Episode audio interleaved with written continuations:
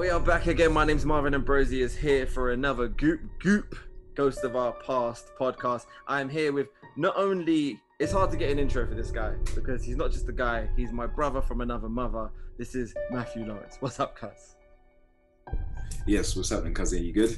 I'm wicked, man. Thanks so much for coming on this. I know you were reluctant to come on this podcast show because you listened to the first couple of episodes. We had a couple of conversations about it and there was actually a bit of information that you gave me, but it actually wasn't my information. It turned out it was your information. Yeah, but no, I'm the kind I'm of person, about.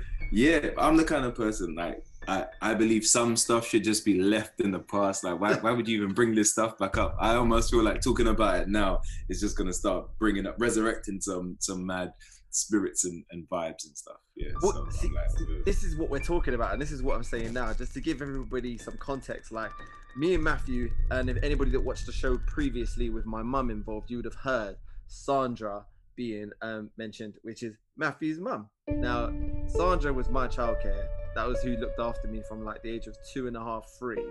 But Matthew was my brother. So it's like when I was with Matthew every day and we were together, we just played. So we were just boys from day dot. We lived within a four and a half minute walk from each other. So the next road. The next yeah, road just the, the, literally the next road. And like we were walking from probably six, seven years old to each other's houses at that in those days. And like wouldn't do it. I wouldn't let our kids do it now, but like we were doing it then. Yeah, and it was fine, but um we, we'll go into more detail about that after.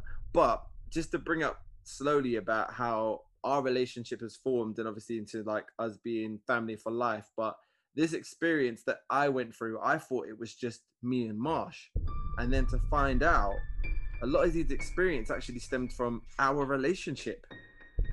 Yeah, yeah, which yeah. Is, well, which is, which is yeah. crazy. I mean, when like when you're kids, you you experience things and you go through things, and and I think like you suppress certain things as well. So it's only until you have conversations like this that you start thinking about yeah, yeah, yeah. Like even just like five minutes before um, coming on here, I was thinking about certain things, and I'm like, oh yeah, like things start to come back. But you know, like you just push it all back in the past, and you're like, yeah, yeah see, forget I'm, about it. It's I, only until you start conversating. Exactly, and there's many things like you got to think to yourself, Matt. It's not like we ain't been talking. We've been talking this whole time. Mm. How is it we've never brought this up until this year? Don't you find because that really weird? Certain stuff belongs in the past. No, but why, no, but, why but mess think, with it. But think of it though. So, so you, we're talking about. You said to me, and this was less than two months ago, that you remember me telling you about a woman that used to live in the house. Yeah. But yeah. Then it turns out it weren't my house, it was your house. Oh, was it? It was your house. Your mum told me. I spoke to her and she said it was your imagine it wasn't your imaginary friend. She said you had a woman that was living there and you would talk to her all the time. And I'm convinced she was involved in the Hulk burning. possibly could be possibly could be but um yeah, I mean that's that's what happens, like with you know when you're when you're a kid you say these things and then over time it kind of like changes a bit, and then you have older people around you that actually remember it, that that that tell you. So so yeah, so I was saying like I don't have many uh, memories of the first house that um, you lived in. in in fact I can only really remember three things. One was that you had a chemistry set that I really wanted. Yeah. The other was that your mum had a life-size um, cutout of Michael Jordan. Michael Jordan. Yeah. yeah. And then the other, I, I could have sworn you and your sister told me about this woman that lived in the house, but she was a nice lady that like looked after you. Well, you, you guys were just messing with me. You wanted me to be scared or, or, or something. So no, I try was... not to pay too much attention to it and just hope that you guys never mentioned it again. No, that was that... all you on that one. That, that, that, that, was you. Okay. That wasn't me. That wasn't me. That was you. So obviously we had our own stuff going on, and weirdly enough in your house I felt more comfortable most of the time when I went to visit at your house than anywhere I went. The only thing that freaked me out about your house, you dealt with it. You burned it for me. Like, you know, we, we nearly killed ourselves. But like just to let everybody know, like I was we had a lot of people in America wouldn't know this, but and they might have had this, but when you couldn't afford the real action figures of particular superheroes, the corner shops would make a crap replica of that hero. Mm-hmm. We happened to have a fake Hulk. this Hulk looked like a vampire on crack. Like, it looked mad. And I remember it was so scary I could not look at it. But it scared me that much. I had to keep an eye on it.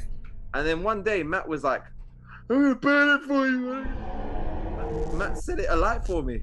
But we nearly killed it. We nearly killed each yeah. other. Well, like a bit more context. Like it was, it wasn't a thing where you saw it for the first time and hated oh, it. No. It, it. It was you had a problem. You had a problem with this thing From day for a while, and like I, I, I was cool with it. You know, like I say, yes, whenever we'd be playing with, whenever we'd be playing with toys and whatever, Marvin would be like, yeah, I'm just, yeah, this, I'm just, I'm afraid of this thing. I just don't want to play with it. It's horrible. So one day I decided, all right, well then, the only way to get rid of it and make make sure my best friend is cool. Yeah. Like let's just let's just kill the Hulk. So um, burn it on the car. So I had this um, this like this plastic car that you could sit on, and it had a handle at the back so someone could push you, and it had a seat that you could lift up. So I thought, oh my right, god, I've, I've just seen remembered that now. I've seen people in movies like put something in a kind of container to burn it. So I thought, all right, then it's gonna be safe if I put it in the sea and burn yeah, it, and yeah, then yeah. at least that's gonna con contain the fire. I mean, we were too young to know that you know plastic is plastic. highly flammable, and that's that's just gonna go up. Yeah. Although we was old enough to know to get matches to say it. Like I know, it's so like anyway. From the kitchen as well. Like get the matches, man. Already. So like this whole time, my mum, my mum is like in the kitchen cooking or something. So we got the matches, put it inside the thing, lit it. Fire's gone. Plastic's caught alight. The car's going up.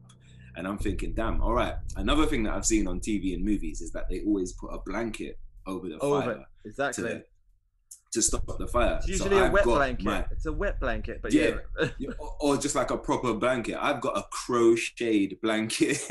Highly flammable on it. And thrown that over the top. So the whole thing's just gone. And at this point, I've realized that this is, this is too big. This is way out of my control. So the best thing for me to do is leave. You know, yeah. But I, I, I either didn't notify you, or you was just too. too I just think I did. I just sit there and went like this. I think you were just frozen stiff. You were I just. Did, I remember not moving and feeling the heat, and I felt the heat, and I was like, "What's going on right now?" So, so I knew I'm shot out of there. I'm shot out of there, and I've gone to my mum, and I've gone, "Mum, don't get mad at me." And she's like, "What?" And I'm like, "No, promise, you won't get mad at me." She's like, "What?" Like, no, promise, promise. She's like, all right, I promise, I won't get mad at you. And I was like, okay, the front room's on fire and Marvin's still in there. And my mum said that the like the smoke was so black and filled the room. She kind of had to like feel her way through the room to find you and get you out. Oh, I don't, I, I don't know how the whole house didn't go up in smoke, but um, this story could have been so different if you didn't muster up the courage to just say it as fast as you did. You could have yeah. waited another thirty seconds. There'd be no Marv here. The world wouldn't have had all of this. yeah, well, so yeah, well. so that's the that's the Hulk story, and yeah, almost almost burning down the house. But for, for my friend, that's what yeah. you do for your friends. Yeah. Like, but if there's like, any kids watching, don't, don't set fire do to yeah, don't it. No, that. yeah, it's not no. good. But then again, that just brings a bit more. It brings a bit more depth in, obviously, how long we've known each other and how we're, we're about it and we're ride or die. But in terms of, obviously, the past, the, the spiritual aspect of our lives, um, your mum introduced my mum to a spiritualist. And obviously, yeah. do the whole thing. And this is where it gets deep. But what I'm going to do is I'm going to stop you there. Okay. Because we're going to invite Marsh onto the call. All right, cool. Let's do All this. Right. So I'll call you back in a sec. All right, man. Peace. All right, got